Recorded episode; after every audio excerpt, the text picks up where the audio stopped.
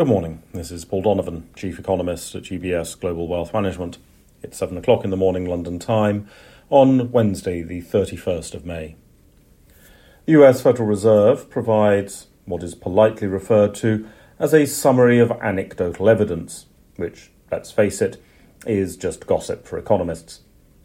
The Beige Book is always of some interest, but ahead of the June meeting of the F O M C, there is uncertainty about whether the Federal Reserve will finally halt the relentless hike, hike, hike process that has done so much unnecessary damage in recent months.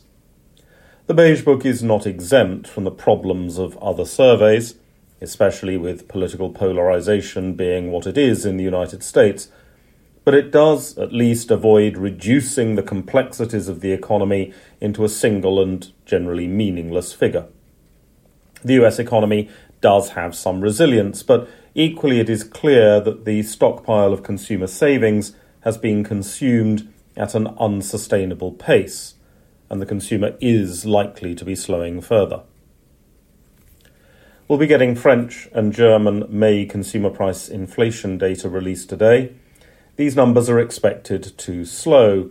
The regional German data is already indicating this, and it follows from a fairly large slowdown in the Spanish numbers yesterday. It would not do to read too much into a single month's data release, of course, but there are some helpful suggestions. Spain was quite early in highlighting the potential for profit-led inflation as an issue, and while the government policies were not necessarily that successful in a direct sense, consumer awareness about what was driving inflation may have helped to tackle the third inflation wave. More broadly, the idea that inflation is unavoidably destined to be sticky is rather blown out of the water by these numbers. The idea is similarly ridiculed by the regional disinflation forces evident in the United States. Countries have the inflation rates that they choose to have. There's nothing inevitable about stickiness. What is inevitable is that we're still talking about the debt ceiling farce in the United States.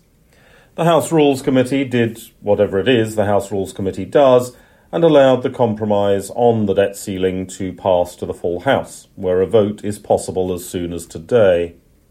There are shrill protests from political extremists, but markets seem content to assume a small amount of common sense exists within Congress. Remember that extremism tends to get more media attention because it's extreme, and shouldn't be taken as being representative of the mainstream view in Congress.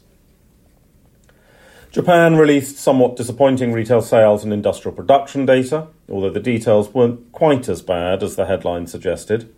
China released a couple of business sentiment opinion polls, which were disappointing enough to animate those investors who still put their faith in such things. The story from these data sets, to the extent that a coherent story can be told, continues to suggest a slowing demand for things in the global economy. Manufacturing sentiment in China weakened further. Export orders were part of the weakness in Japanese industrial production. Global trade volumes seem set to decline as a share of real G D P in the world economy this year. Some of this may be due to production shifts and simplifying supply chains, but it's all a bit too soon for that to be really showing up. More of this is likely to be due to changing consumption patterns and perhaps more significant structural change. People's preferences may well have shifted away from goods, and as more people work from home, there will be more efficient use of physical resources in an economy.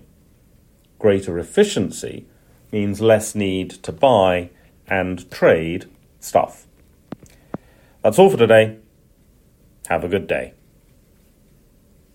U B S Chief Investment Office's investment views are prepared and published by the Global Wealth Management business of U B S A G or its affiliate, U B S. This material has no regard to the specific investment objectives, financial situation, or particular needs of any specific recipient and is published for informational purposes only. As a firm providing wealth management services to clients globally, U B S A G and its subsidiaries offer both investment advisory services and brokerage services. Investment advisory services and brokerage services are separate and distinct, differ in material ways companies and are governed by different laws and separate arrangements. In the U S A, U B S Financial Services, Incorporated is a subsidiary of U B S A G and a member of FINRA S I P C. For information, please visit our website at ubs.com forward slash working with us. For a full legal disclaimer applicable to the independent investment views produced by U B S, please visit our website at ubs.com forward slash CIO dash disclaimer.